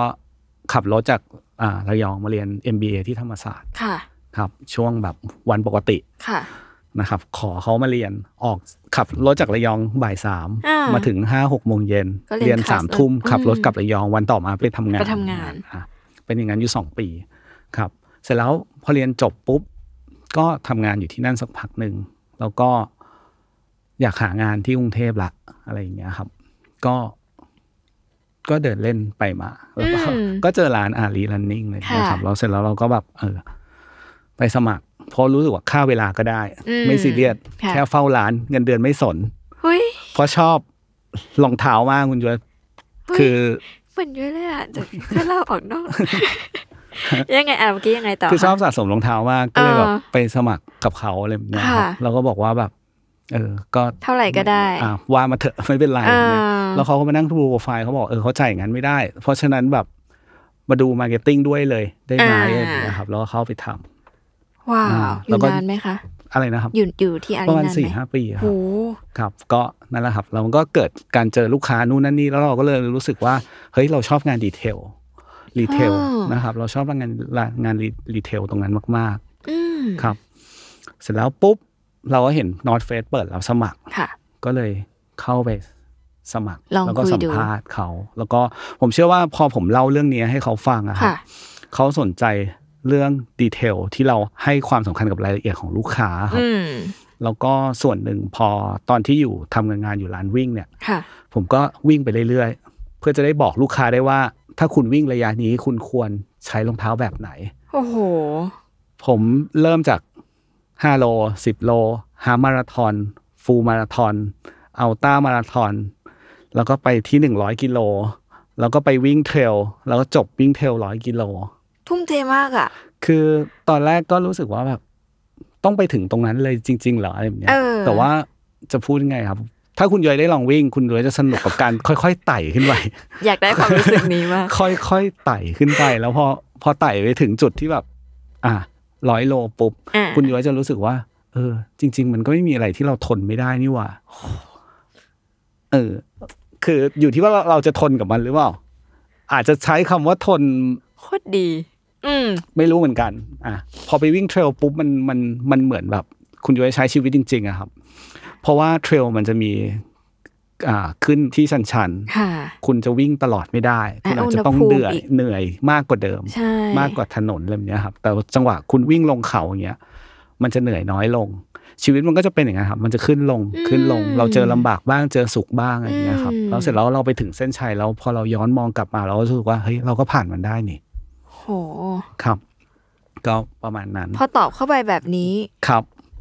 เขาก็เลยสนใจครับ แล้วก็ทางเจ้าของบริษัทเขาก็คุย โห เป็นยุยก็รับดูประวัติ ครับ การทำงานละอื่ ครั น บ ๆมา ครับ แต่ว่าสิ่งหนึ่งผมรู้สึก เออ ว่าเขา ผมเชื่อว่าเขาสัมภาษณ์หลายคนแล้ว ค่ะ เชื่อว่าน่าจะมีคนที่โปรไฟล์ดีกว่า เยอะแยะมากมาย ผมเชื่อว่าอย่างนั้น โอ้ย เขา งไม่ น่า สู้อ่ะเดี๋ยวถ้าเดี๋ยวเจ เขา อ เขา คู่ น่า แข่งแบบนี้ไม่สู้ เขาน่าจะเลือกได้ เพียงแต่ว่า ผมว่าเขาก็คงมองหาคนที่ไม่ได้ทำงานมาในลักษณะเป็นแต่ผู้บริหารอย่าง อ่า เดียวอะครับ เพราะสุดท้ายเวลารีเทลเนี่ยคุณอาจจะต้องเข้าใจว่าหน้าร้านเกิดปัญหาอะไร จริงอ่ะ ทีมเซลล์เกิดปัญหาอะไร อืม อย่างเงี้ยครับหรือว่าแม้แต่ทีมเอ่อตัวมาร์เก็ตติ้งเจออะไรบ้าง ก่อนที่คุณจะทำมาร์เก็ตติ้งคุณจะจ่ายเงินไปเนี่ยคุณเอา อืม เงินไปละลายหรือเปล่า ค่ะ เออทั้งที่มันไม่ได้ไปตรงกลุ่มลูกค้าหรือความต้องการของลูกค้าจริง อืม ๆ นั่นคือสิ่งที่มันเกิดขึ้น แล้วพอ ครับ ไปทำงานจริง เหมือนอย่างที่คิดแค่ไหน เขาละเอียดกว่าผมอะครับ ยังไง เอ คะ อเขาละเอียดกว่าผม คุณจอยเชื่อไหมว่า ทั้งทั้งๆที่เขาทำบริษัทใหญ่โต แล้วเขานอตเฟสเป็นแค่หนึ่งในในธุรกิจของเขา มันมีอย่างอื่นเล่าได้ไหมคะมีอะไรอีก ครับ นอกจากน อ่า อตเฟส ธุรกิจของทางทางเจ้าของอะครับ ค่ะ ก็อย่างโรงแรมอินเตอร์คอน อ่า โอเค ฮอลิเดย์อิน โอเค ครับ อันนี้ยกตัวอย่าง อ่ะยกตัวอย่างอ่ะ ครับ อย่างกระเบื้องตาเพชรที่เป็นโรงงานผลิตกระเบื้องที่ที่ ก็คือของในเครือ อ่า เขา สระบุรีอย่างเงี้ยครับ อ่าร รวมถึงยังมีอีกหลาย ๆ ธุรกิจ ว้าว มากมายครับ แล้วแบบที่เป็น ครับ ที่เป็นเขาเรียกว่าไงอ่ะ ครับ อุตสาหกรรมเดียวกัน ที่เป็นรีเทล เอ ใช่ อ ไหม ดี ค เท รัลบเหมือนกันนี่มีอะไร ก็ บ้างคะ อ่าในตัว Thai Outdoor Sport นะครับ เราเป็นตัวแทนแล้วก็จัดจำหน่ายไม่ว่าจะเป็น The North Face North Face นะครับ ค่ะ Vans Vans นะครับดิกกี้ ดิกกี้ นะครับ Salomon นะครับ อืม Eagle Creek อ ค่ะ ย่างเงี้ยครับก็แบรนด์ในเครือเยอะแยะมาก อ่า นะครับ แล้วบอกที่บอกว่าละ ครับ เอียดคือยังไง เขาละเอียดมากจนเราคงไม่คิดว่าคนที่เป็นเจ้าของบริษัท ค่ะ นะครับ จะไปไปเดินตรวจตลาดเสาร์อาทิตย์ อ่า เอ่อสิ่งที่เกิดขึ้นคือเขาดูตั้งแต่พนักงานแต่งตัวยังไง ชั้นวางมีฝุ่นไหม ว้าว อ่า ห้องเก็บสต็อกเรียบร้อยไหม แม้แต่ถุงเท้าที่ลูกค้าลองอะครับเขาก็เช็คว่าคุณซักคุณเปลี่ยนไหมอะไรแบบเนี้ยครับ หรือว่าแบบคุณไม่ได้เปลี่ยนเลย ค่ะ เนี่ยครับ พื้นอย่างเงี้ยครับ เวลาเราไปตรวจร้านง่ายมากเลย คือเอารองเท้าจิกอะครับ แล้วเราจะได้ยินเสียงเอียดเอียดแสดงว่าเฮ้ยวันนี้ถูพื้น ถู ละ แล้ว อ่า อุ๊ แต่ ย ถ้าคุณไม่ถู หรือแบบรูปไปบนตัวชั้นวางของ ถ้ามีฝุ่น เราก็จะรู้ละว่าพนักงานเขาดูแลดีไหม โห ครับ ขนาดเขามีธุรกิจอะไรมากมายที่ต้องดูแล ใช่ครับ เนาะ แล้วก็ผมว่าเขาละเอียดมากเขาบอกได้อะไรอย่างเงี้ยครับ อืม แล้วก็สิ่งหนึ่งก็คือว่าเขารู้จักพนักงานทุกคน ค่ะ หน้าร้านเขาจำชื่อได้ อืม ใครทำยังไงบ้างที่ไหนสาขาไหนอะไรอย่างเงี้ยครับ ก็เป็นวิธีบริหาร ใช่ ธุร ค กิ รั จ บ ของเขาเนาะ ใช่ค ก รับ ลับมาถามตัวคุณเอกบ้าง ครับ เออ อย่างตอนงานเดิมอ่ะ เราต้องไปลองวิ่งเนาะ ครับ แล้วกับงานที่ นี่ ดูแล The North Face เนี่ย ครับ คุณเอกต้องทำอะไรบ้าง ครับ ต้องไปปีนเขาจริ งไหม ไปท้าลมหนาวหรือเปล่า ก็ด้วยความที่อ่าส่วนหนึ่งโชคดีด้วย เพราะก่อนหน้าที่จะมาทำอะครับไม่ไม่ได้มีโอกาสไปในที่ที่มีหิมะเลย หรือ ม อุณหภูมิติดลบเลย แต่ว่าในทุกปีเนี่ยเวลาเราไปซื้อสินค้าอย่างเงี้ยครับ ค่ะ เขาก็ให้ไปสกี ส รี กี สอ รี ร์ ส ท อร์ท เราก็ไปได้สัมผัสตรงนั้น โอ้ย หรือถ้าในช่วงสปริงซัมเมอร์ อื อ ม ย่างเงี้ยครับเขาก็จะพาไปที่ที่มันแบบ อาจจะชายทะเลบ้างไปเดินป่าอะไรอย่างเงี้ยครับมันก็จะมีกิจกรรม outdoor ให้เราได้ลองนั่นส่วนหนึ่งนะครับ แต่ว่าพอมาทำที่นี่เนี่ยสิ่งที่เกิดขึ้นคือสิ่งที่ผมยังทำอยู่ก็คือผมก็ไปโรงงานวิ่งเทรลอยู่ ค่ะ นะครับเพื่อจะได้เห็นว่าตอนนี้ลูกค้าใช้รองเท้าอะไร อืม นะครับแล้วเอ่อคุณแต่งตัวไปยังไงเสื้อผ้าเป็นยังไง อืม นะครับ แล้วก็สิ่งหนึ่งที่มันเปลี่ยนไปเลยก็คือว่าเราเดินห้างเยอะขึ้นมากครับคุณย้อย เฮ้ย เพราะจากในอดีตเรามีสาขาที่ดูแลแค่ 3 4 สาขาน ค่ะ นอตไฟวันนี้รวมออนไลน์ด้วย ค่ะ นะครับ60 กว่า เฮ้ยจริงปะเนี่ย ใช่ มันคือ ครับ มันเพิ่มมาตอน ใช่ครับ สามสี่ปี ครับใช่ครับ ทำไม เพิ่มอาตอนที่ผมเข้ามาใหม่ ค่ะ ๆมีอยู่ประมาณ สาม 40 สี่อ่ ประมาณนั้นนะครับ ค่ะ ประมาณ 40 ต้นต้นๆตอนนี้ ค่ะ ไปไปที่ หกสิบ 60 อันนี้รวมถึงถ้าเป็นร้านเลยเป็นสโตร์เลย อืม มีอยู่ทั้งหมด 12 สาขา ค่ะ นะครับแต่ว่ามันจะมีร้านที่เป็นเคาน์เตอร์ อ่า นะครับ ใน ใน ห้า ห้าง ง ค่ะ ต่างๆ อีกประมาณแบบ อืม สักอ่าประมาณ 40 กว่าที่ ค่ะ นะครับรวมออนไลน์รวมถึงร้านที่เป็น specialty store อืม นะครับเช่นพวกร้านวิ่ง ค่ะ ที่ขายอุปกรณ์เทรลหรือร้าน ค่ะ ที่อ่าขายอ่า อุปกรณ์ outdoor ไลฟ์สไตล์ อ่า ต่างๆเนี่ยครั ค่ะ บหรือแม้แต่ในร้านแคมปิ้งเราก็มี อืม สินค้าเข้าไปขายด้วย อืม นะครับพอเราเดินเยอะเนี่ยเราเราไม่สามารถดูเฉพาะเอ่อตัวแบรนด์เรา ค่ะ นะครับ แต่ว่าเราต้องต้องต้องรู้จักทั้งตลาดเลยอะครับ อืม ว่าตอนนี้ใครทำอะไรอยู่ยังไงบ้าง อืม อะไรแบบเนี้ยครับหรือแม้แต่สินค้าที่อาจจะไม่ได้เป็นคู่แข่งขันเราโดยตรง แต่เราก็จะเห็นเทรนด์บางอย่างเหมือนกัน อืม ว่าแบบตอนนี้ระดับราคาเขาเป็นไงโปรโมชั่นเป็นยังไงอะไรอย่างเงี้ยครับหรือแม้แต่ว่าสินค้าที่เขาออกมาอะไรอย่างเงี้ยครับ โห ครับ มันมีคือก็ยังอยากรู้เรื่องบรรยากาศตลาดมากขึ้นนะ ครั คะ บ หมายถึงว่า ถ้าเราไม่สัมผัสวงการนั้นเราก็จะไม่รู้ว่าเฮ้ยจริงๆมัน ครับ มีคนที่ซื้อของประมาณเนี้ย เพื่อทำกิจกรรมอยู่มากมา ครั ย บ มันมีเรื่องไหนที่เซอร์ไพรส์คุณเอกไหมคะ ครับ ตัวที่เซอร์ไพรส์ผม เออ มาก ๆอะครับ เพราะว่าเอ่อส่วนหนึ่งเนี่ยสินค้าที่เป็นสปริงซัมเมอร์เราขายไม่ดี ต้องเรียนคุณย้อยตั้งแต่ตอนต้นละ อืม ส่วนใหญ่เราจะขายในลักษณะที่เป็นเสื้อกันหนาว ค่ะ นะครับ แต่ช่วงโควิดเนี่ยทำให้ดิเรกชันต่างๆ มันเปลี่ยน มันก็ อืม มาพยายามโปรโมตตรงเนี้ยเยอะมากขึ้น ค่ะ นะครับ แล้วสิ่งที่เกิดขึ้นคือ สิ่งที่เซอร์ไพรส์คือเราเราขายเสื้อยืดดีมาก อืม เราขายเสื้อยืดดีมากจนแบบ เฮ้ย เกิดขึ้นได้ยังไง เอออ อะไรอย่างเงี้ย จากแต่ก่อนแบบโอ้ยยากจังอะไรแบบเนี้ย แต่วันนี้กลายมาว่าขายดี ทำไม นะครับ อ่ะ สิ่งที่เราลองทำก็คือว่า ตอนนั้นผมบอกเขาว่าแบบ คนซื้อเสื้อยืดเนี่ย อาจจะไม่ไม่ใช่วัยทำงานอย่างเดียว อืม เราลองดูกลุ่มเด็กไหมอะไรอย่างเงี้ยครับ หรือว่าเอ่อลองทำโฟโต้ชูตอะไร ค่ะ ต่างๆ ให้เข้าถึงกับเด็กมากขึ้น อืม นะครับ อ่าเราก็เลยลองไปงานแคททีเชิ t เลย อ่า อ่า เราไปเปิดบูธแบบใหญ่โตเลย เอาเต็นท์ไปกลางนู่นนั่นนี่อะไรแบบเนี้ยครับ แล้วก็ตอนนั้นทุกคนคิดว่าแบบ แค่ออกมาไม่เจ็บตัว ก็พอละ อ่าเท่าทุนพอละอะไรอย่างเงี้ย เสร็จแล้วก็กลายว่าเฮ้ยพอไปขายขายดี อ่า ขายดีมาก แล้วเราก็แบบด้วยระดับราคา สมมติว่าเสื้อยืดศิลปิน ค่ะ อาจจะอยู่หลักไม่ไม่ไม่ถึง หลัก พัน ร้อย นั้นนั้น อ่า อ่า ประมาณนั้นของเราแบบพันอัพอย่างเงี้ยครับ อืม แต่แกว่าเฮ้ยขายได้ แล้วมีคนซื้อ นอกจากนั้นศิลปินมาซื้อเองด้วย อืม เราก็เฮ้ยจริง ๆ มันมีตลาดนะเพียงแต่ว่าเราเข้าถึงเขาหรือยัง ใช่ อ่า เสร็จแล้วมันก็เลยกลายเป็นว่าแบบพอเราลองทำสิ่งใหม่อะครับ ค่ะ เราอาจจะโชคดีด้วย อืม เราไปแบบไปเจอสวีทสปอตของมันพอดี ตลาดพอดี อะไรแบบเจอตลาด ใช่ พอดีเรากลายเป็นว่าแบบจังหวะมันถูกด้วย อืม หลายๆอย่างมันก็เลยแบบเกิดขึ้นเร็วมากอะไรอย่างเงี้ยครับ ไอ้ข้อมูลเหล่านี้มันสะท้อนอะ ครั ไร บ นอกจากเรื่องว่าเฮ้ยมันมีตลาดของมันอยู่ ครับ มันสะท้อนอะไรอีก ผมมองว่าลูกค้ามันเริ่มเปลี่ยนพฤติกรรมอะครับ ยั ใน งไง ใน คะ ในช่วงช่วงโควิดนะครับ อืม เพราะว่าเอ่อ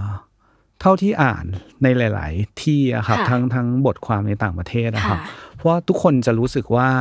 เอ่อช่วงโควิด เราอยู่บ้านเยอะ ค่ะ แล้วกลายมาว่ามันก็เลยทำให้รู้สึกว่าชีวิตเราไม่แน่นอน อืม พอไม่แน่นอนปุ๊บเนี่ย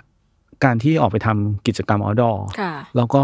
มีความสุขกับธรรมชาติ ค่ะ กลายเป็นเป็นเทรนด์อย่างหนึ่ง แล้วเราเริ่มเริ่มไม่ได้ยึดติด อืม กับแค่วัตถุที่ราคาแพงแล้ว อืม มาใส่อวดกันนะครับ อืม ผมมองว่าอย่างนั้นแล้วกลายว่าเด็กรุ่นใหม่หาประสบการณ์หา ค่ะ experience หาสิ่งใหม่ อืม ๆ รวมถึงแม้แต่ตัวเราอะครับ เราอาจจะเริ่มพออยู่บ้านนานๆเรารู้สึกว่าเฮ้ยจริง ๆ ไม่ต้องซื้อเสื้อผ้าใหม่บ่อยก็ได้ แต่เราออกไปทำกิจกรรม outdoor ไปไปใช้ชีวิตอะไรแบบเนี้ยครับ เหมือนคุณย้อยก็จะเห็นว่าช่วงปีที่ผ่านมาคนไปเชียงใหม่ ค่ะ นะครับไปนั่งปิกนิก อ่า อ่าอ่างเก็บน้ำเราเห็น ใช่ เยอะมาก ทั้งที่ในอดีต ไม่ ไม่ เคย เคยเกิด ไม่เคย ขึ้นเล ภาพ ย นี้ ไม่ มัน เคย ร้อน เกิดขึ้น จะแย่ แย่อยู่แล้วทำไมอะไรอย่างนี้อะไรเงี้ยแต่ว่า ใช่ ณวันนี้มันมันมันมันเปลี่ยนไป อืม หรือแม้แต่อ่าผมอยู่ขอนแก่นบ้านผมอยู่ขอนแก่น ค่ะ ผมกลับไปที่ขอนแก่นผมไปวิ่งในมหาลัย ค่ะ นะครับ มันก็จะมีบึงตร อื ง ม หน้ามหาลัยจากแต่ก่อนไม่เคยเห็นเลย อืม ตอนเย็นกลายว่ามีเด็กนักศึกษามาปูเสือ อืม มานั่งเล่นคุยกัน อืม เออบางคนพาลูกพาหลานมาวิ่งเล่นอะไรเงี้ยครับ ซึ่ง ค่ะ เราเราแทบไม่เห็นภาพนี้ในอดีตเลย ใช่ ครับ เราก็เลยเห็นเห็นตรงนี้มากขึ้น มันก็เลยส่งผลทำให้คนออกไปทำกิจกรรม outdoor อืม ถึงแม้โอเค หลายคนอาจจะบอกว่า เฮ้ย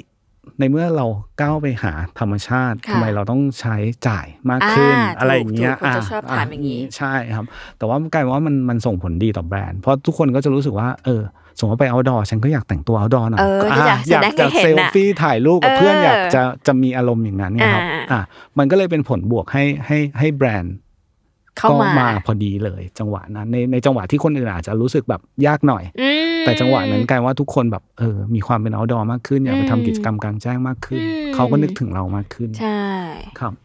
มีไหมมีโจทย์ไหนยาก คๆรับ ที่แบบ เป็นเป็นโจทย์ที่ท้าทายสำหรับคุณเด็กมาก แต่ว่าแก้แก้ใช้การตลาดแก้ได้ ครับเอ่อโจทย์ที่เรารู้สึกยากมากก็คืออตัวนี้เหมือนกันครับ ตัว Spring Summer เออ ที่เป็นสินค้าช่วงฤดูร้อน เพราะ ค่ะ ฤดูร้อนคนแทบไม่คิดถึง North Face เลย อ่า นะครับแต่ว่าระหว่างทางเนี่ยส่วนหนึ่งเรื่องเรื่องแคมปิ้งที่มันเทรนด์มาในช่วงปี 2 ปีเนี่ย ค่ะ อส่วนหนึ่ง มันก็ช่วย ช่วยครับ อืม แต่ว่าเอ่อสินค้าเขาก็เริ่มปรับให้เป็นไลฟ์สไตล์มากขึ้น อืม คุณย้อยจะเห็นพวกกระเป๋าชิ้นเล็ก ใช่ ๆ ราคาหลักพัน ใช่ อะไรอย่างเงี้ยครับ อ่า ที่เอ่อ ใช้ง่ายๆหน่อย ใช้ง่ายซื้อง่าย ๆอะไรอย่างเงี้ยครับ อืม เก็บของได้หลากหลายแล้วก็ทน อืม แล้วเราก็เลยรู้สึกว่าเฮ้ยตัวนี้มันมันโอเคนะ ค่ะ แล้วก็ในอดีตอ่าภาพถ่ายต่างๆ คุณ อืม ย้อยจะนึกถึงนอตเฟสที่เป็นภาพในลักษณะคนเพอร์ฟอร์มานซ์คน เออ ปีนเขา คนปีนเขา นู่นนั่นนี่ หิมะอะไรอย่างงี้ าอาจจะเข้าถึงยากแล้ว จริง ก็ตัวรูปก็จะเป็นแบบต่างชาติ ค่ะ เป็นคนยุโรปอะไรอย่างเงี้ยครับ สิ่งที่มันปรับเปลี่ยนไปก็คือว่า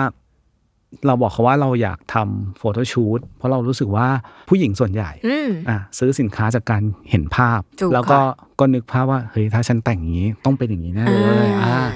เสร็จแล้วปุ๊บ เราก็เริ่มทำโฟโต้ชูตออกมา อืม แล้วเราก็เลือกอาตัวในแบบทางแบบที่มีอายุน้อยลงไปอีก ค่ะ เป็นวัยรุ่นมากขึ้น อืม อะไรอย่างเงี้ยครับ แล้วก็สไตล์ก็เข้าถึงง่าย อืม ภาพถ่ายมันมันดูแบบไลฟ์ลี่มากขึ้น อืม มากกว่าที่แบบคุณจะใช้ในลักษณะแบบจริงจังอย่างเดียว อืม เสร็จแล้วกลายว่าทำให้เราขายดีมากๆจริงๆเลย ว้าว อืมจากที่ไม่เคยทำซึ่ง อืม ซึ่งสำหรับแบรนด์อื่น ผมว่าอาจจะเป็นเรื่องปกติ ค่ะ อ่าสำหรับ แต่ แบรสำหรับนด์ North Face มันเรื่องใหญ่นะ ใช่ครับ เพราะว่าเขาก็จะรู้สึกว่ามันแบบเฮ้ยมันมันใหม่สำหรับเขา เพราะคุณควรจะต้องใช้ภาพเขานู่นนั่นนี่ อันนี้ต้อง ะไรย่าเยครับ ขอจากที่นู่น ครับ เลยปะคะขอว่าขอทำ ใช่ครับ ก็บอกเขาว่าแบบอันเนี้ยขอทำเถอะ อืมเพราะเพราะมันค่อนข้างตอบโจทย์กับอ่า local customer อ่า ก็บอกเขาไปอย่างนั้นเพราะว่าแบบ พฤติกรรมของ ของลูก คน ค้า ในประเทศ ทศมั เนาะ นเป็นอย่างนั้นนะอะไรอย่างเงี้ย อืม คุณจะแบบยึดอย่างนี้อย่างเดียว ก็ไม่ได้ เพราะเราไปเที่ยวต่างประเทศไม่ได้นะ ค่ะ คุณจะมาแบบหิมะตลอดเวลาก็ก็ บ้าน ยา เมื ก อง สะเลาะเหมือนกัน จริงค่ะ อ่า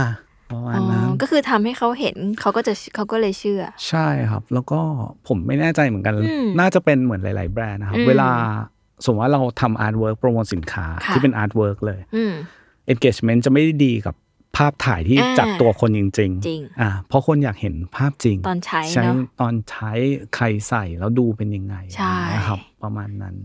เพจน้องนอนนี่ก็ รับใช้นะคะ ได้ ครับ ยินดีครับ อ่ะเข้าเรื่องตัวเองตลอดเลย ครับ เออสงสัยอย่างว่า ครับ มักจะถามดิสติบิวเตอร์อย่างนี้ประจำว่า ครับ เวลาเราเป็นดิสติบิวเตอร์ที่ทำตลาดดีมาก ครับ ๆ กลัวไหมว่าเขาแบรนด์เขาจะมาขายเอง อืมผมมองว่าเราเราไม่ได้กลัวตรงนั้นนะครับ ครับ แต่ว่าเรากลัวว่าเราไม่ได้ทำอย่างเต็มที่มากกว่า โอ้ ครับ เพ ยัง ราะว่า ไงคะ เพราะว่าส่วนหนึ่งนะครับ ผมว่าแบรนด์เขาก็คอยคอยดูอยู่แล้วว่าดิสติบิวเตอร์แต่ละประเทศทำอะไรกันอยู่ อืม นะครับแล้วก็บางทีแต่ละแบรนด์ก็อาจจะมีดิเรกชันไม่เหมือนกัน อืม บางแบรนด์เขาอาจจะไม่ได้อยากเข้ามาลงทุนเอง อืม อ่าแต่ว่าสำหรับ North Face อะครับ คือผมเชื่อว่าถ้าเขาอยากเข้ามาทำเขามาสามารถเข้ามาทำได้ตั้งนานละ อืม แต่เขาให้เราเป็นดิสติบิวเตอร์แบบ 10 กว่าปี อืม ครับส่วนหนึ่งเขาก็คงเห็นว่าระหว่างทางเราเรากล้าทำสิ่งที่มันมันแตกต่างออกไป ค่ะ นะครับไม่ว่าจะแบบ เรื่องจัดงานเทรลที่ไม่เคยจัดในไทยมาก่อน อืม แล้วเราก็จัดเมื่อตั้งแต่ 10 ปีที่แล้วอะไร ค่ะ อย่างเงี้ยครับ หรือแม้แต่ร้านที่เซ็นทรัลเวิลด์ที่เป็น อืม ร้านแบบใหม่เลย เป็น ค่ะ เป็นคอนเซปต์ใหม่นะครับ ที่จะมีคอลเลกชันพิเศษต่าง อืม ๆ ก็เป็นร้านแรกที่เปิดในเซาท์อีสเอเชีย อืม นะครับ ซึ่งเราลงทุนไปเมื่อปีที่ผ่านมา ค่ะ นะครับก็เดือนพฤศจิกเนี่ยจะครบ 1 ปี ทั้งที่ปีที่ผ่านมาโควิดสถานการณ์ก็ยังไม่ดีมาก แต่เราก็ อืม กล้าที่จะลงทุน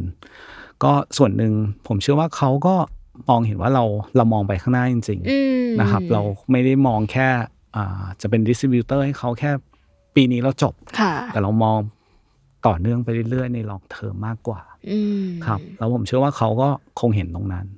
ครับ โจทย์ตอนมาทำงานนะคะ ครับ จากวันแรกที่เข้ามาที่ North Face กับวัน ค นี้ รับ มันต่างกันไหมมันต่างกันแค่ไหนตัวคุณเอกเอง ครับ คือจริง ๆ โจทย์ค่อนข้างต่าง อืม เพราะตอนแรกไม่คิดว่าจะจะอินไปกับแบรนด์ได้ขนาดนี้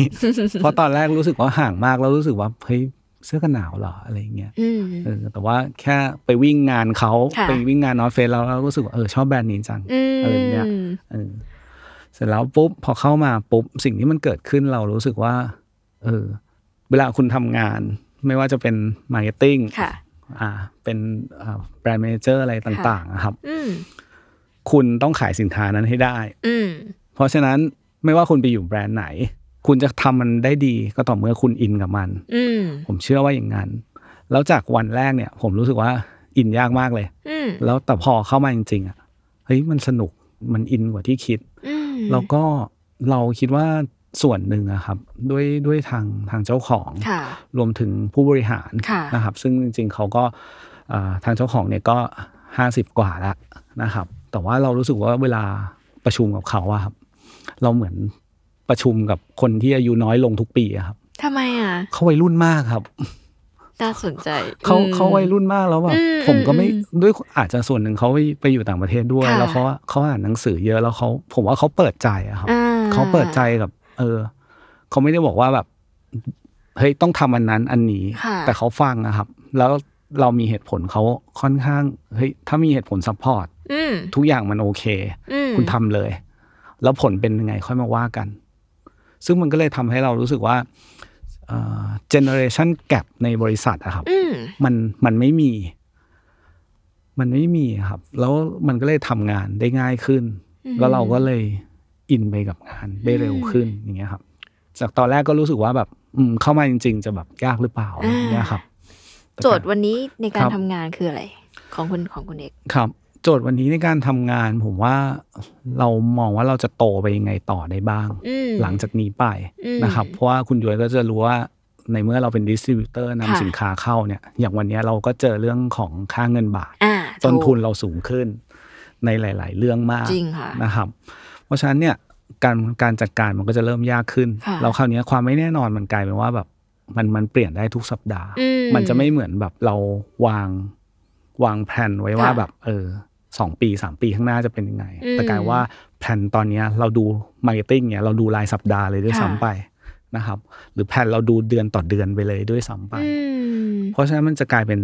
ช็อตเทอมมากยิ่งขึ้น ค่ะ นะครับ แล้วก็แก้ไขสถานการณ์ตามที่มันมันเกิดขึ้น อืม ในลักษณะนั้นมากกว่า การทำงานมันมันมีลองเทอมก็จริง อืม แต่ว่าตัวระยะสั้นเนี่ย ก็ต้องไม่ละเลยเนาะ ใช่ครับกลายว่าระยะสั้นกลายว่ามันเปลี่ยนบ่อยด้วยซ้ำไป อืม นะครับ ถ้ายิ่งตอนนี้คนกลับไปเดินทางได้ ครับ อีกนี่ก็ห่วงไหมคะ เรื่องเขาไปซื้อในต่างประเทศ คือณตอนนี้สมมติว่าผมว่า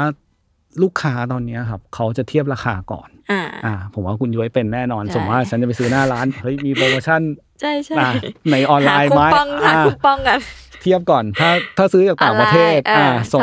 เท่าไหร่ มาเท่าไหร่อะไรแบบเนี้ย ภาษียังไงอีก อ่า อ่า สิ่งที่มันเกิดขึ้นคือด้วยความที่พอค่าเงินบาทมันขึ้นนะครับ ค่ะ สมมติว่าถ้าเกิดคุณไปซื้อจากอเมริกา ค่ะ คุณคูณสามสิบแปดบาทนะอ่า จริง อ่าก็ยังไม่รวมภาษีกับค่าส่งนะ ใช่ อ่า ใช่ เพราะฉะนั้นเนี่ยในจังหวะนี้กลายเป็นผลบวกด้วยซ้ำไป เพราะ ค่ะ เขาจะรู้สึกว่าถ้าเขาไปซื้อในเกรย์มาร์เก็ตหรือว่า ค่ะ สั่งรับฮิ้วเข้ามา ค่ะ รับฮิ้วอาจจะไม่โดนภาษีก็ได้อะไร อ่า อย่างเงี้ยครับแต่ว่าค่าเงินมันยังมีผลอยู่ จริง แล้วส่วนหนึ่งคือตอนเนี้ยเราไม่ได้ตั้งราคาตามเงินเฟ้อหรือค่าเงินบาทที่มันเปลี่ยนไป ค่ะ เพราะว่าส่วนหนึ่งบริษัทก็มองว่า เฮ้ย เรารู้สึกว่า สถานการณ์มันเป็นอย่างเงี้ย อืม เออการตั้งราคามีผลต่อลูกค้าแน่นอน อืม นะครับ เพราะฉะนั้นราคาเราไม่ได้ตั้งตามค่าเงินบาทที่เปลี่ยน ค่ะ เรายังตั้งราคาในอัตราแลกเปลี่ยนเดิมอยู่ ค่ะ นะครับ คือเหมือนกับไม่ได้ผลักภาระให้ลูกค้า ขนาดนั้น อืม นะครับ เพราะฉะนั้นเนี่ยก็เลยไม่ไม่ได้กังวลตรงนั้น อืม เท่าไหร่นะครับ ประมาณนั้น อืม ครับ ถ้างานก่อนก่อนๆที่ผ่านมา ครับ สอนคุณเอกเรื่องแบบ retail is detail ครับ งานที่ The North Face หรือตั้งแต่ต้นๆจนถึงวันเนี้ยค่ะ ครับ สอนอะไร ผมมองว่าด้วยด้วยผมมาอยู่กับ The North Face ตั้งแต่ช่วงที่เคยทำยอดขายไปสูงสุดตอนปี 2019 เหรอ อ่าตอนนั้นเราทำได้สูงสุดเลย เสร็จแล้ว ช่วงก่อน ตั้ โควิด ใช่ครับ ก่อนก่อนที่จะเกิดโควิด เอออ่ ตั้งแต่เปิดบริษัทมาเลย ค่ะ เสร็จแล้วพอโควิดปุ๊บ เราก็ทำยอดต่ำสุดตั้งแต่เปิดบริษัทมาเหมือนกัน อ่าสิ่งที่มันเกิดขึ้นคือความสนุกก็คือว่า เรารู้สึกว่าในสถานการณ์ที่มันเครียดมากๆ ค่ะ นะครับ มันก็ยังมีอะไรดี อืม ๆ ในจังหวะที่ยอดขายมันมันมันแย่มาก อืม ๆตกไปเลยอย่างเงี้ยครับ เราก็ขายสินค้าบางอย่างได้เราก็ ค่ะ สามารถประคองภาพรวมของบริษัทได้ อืม ด้วยอะไรอย่างเงี้ยครับ เราก็เลยทำให้เรารู้สึกว่า เฮ้ย ทุกอย่างมันมันไม่แน่นอนนะ อืม ไม่แน่นอนมาก อืม ๆนะครับ แล้วก็ทุกอย่างมันคือชั่วคราวจริง ๆ วันหนึ่งคุณอาจจะขายดีมาก ค่ะ ๆ วันหนึ่งคุณอาจจะล่วงลงไปเลยก็ได้ วันหนึ่งคุณอาจจะกลับมาดีใหม่ก็ได้ อืม เพราะฉะนั้นมันไม่ว่าคุณจะแย่ก็อาจจะไม่แย่เสมอไป อืม วันไหนคุณดีก็อาจจะไม่ได้ดีเสมอไป เพราะฉะนั้นเนี่ยสิ่งที่ผมเชื่อว่าทุกคนทำธุรกิจอะเราก็เหมือนต้องเตรียมตัวรับสถานการณ์ที่มันเปลี่ยนไปได้เสมอ อืม ครับ ผมมองว่าอย่างนั้นมันเลยทำให้เรารู้สึกว่าเราเราปรับตัวกับสถานการณ์ได้เก่งขึ้น อืม ครับ ถามเผื่อ ครับ อะไรหล่อหลอมให้คุณเด็กปรับตัวกับสถานการณ์ได้ อย่างเช่นเนี่ย ที่ผ่านมาเนี่ยตั้งแต่ ครับ นิติมอทอมาเรียนวิศวะ ครับ เกษตร มาเรียน MBA ทำงานมาหลาย ๆ ที่เนี่ย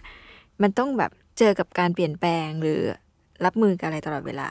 ครับ อะไรหล่อหลอมให้เราแบบเป็นคนเปิดรับสิ่งใหม่ ๆ ครับ มันเลยรู้สึกว่า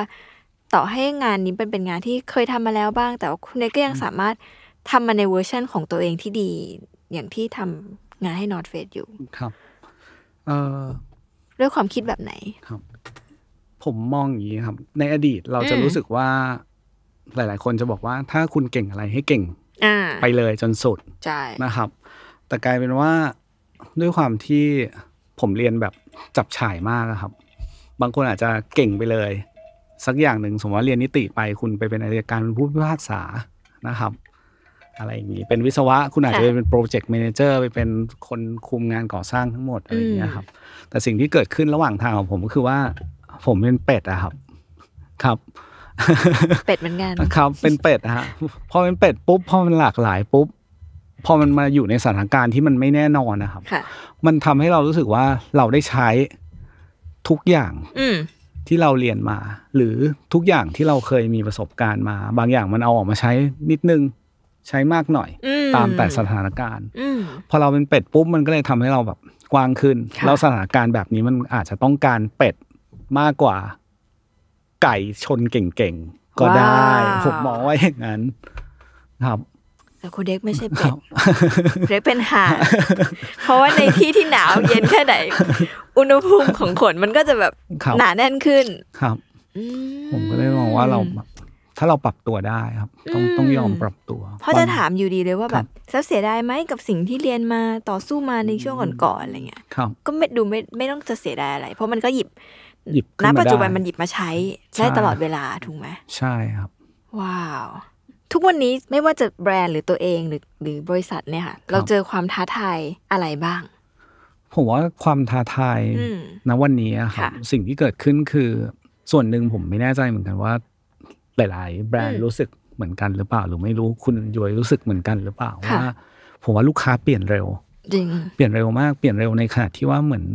เหมือนพอมีเทรนด์เทรนด์หนึ่ง ค่ะ ทุกคนก็เฮ้ยฉันจะแต่งตัวอย่างนี้ อืม อ่ะช่วงหนึ่งฉันฮิตซื้อต้นไม้ ค่ะ เราจะเห็นฟีดเพื่อนบอก โอ้ โอ้ โห โห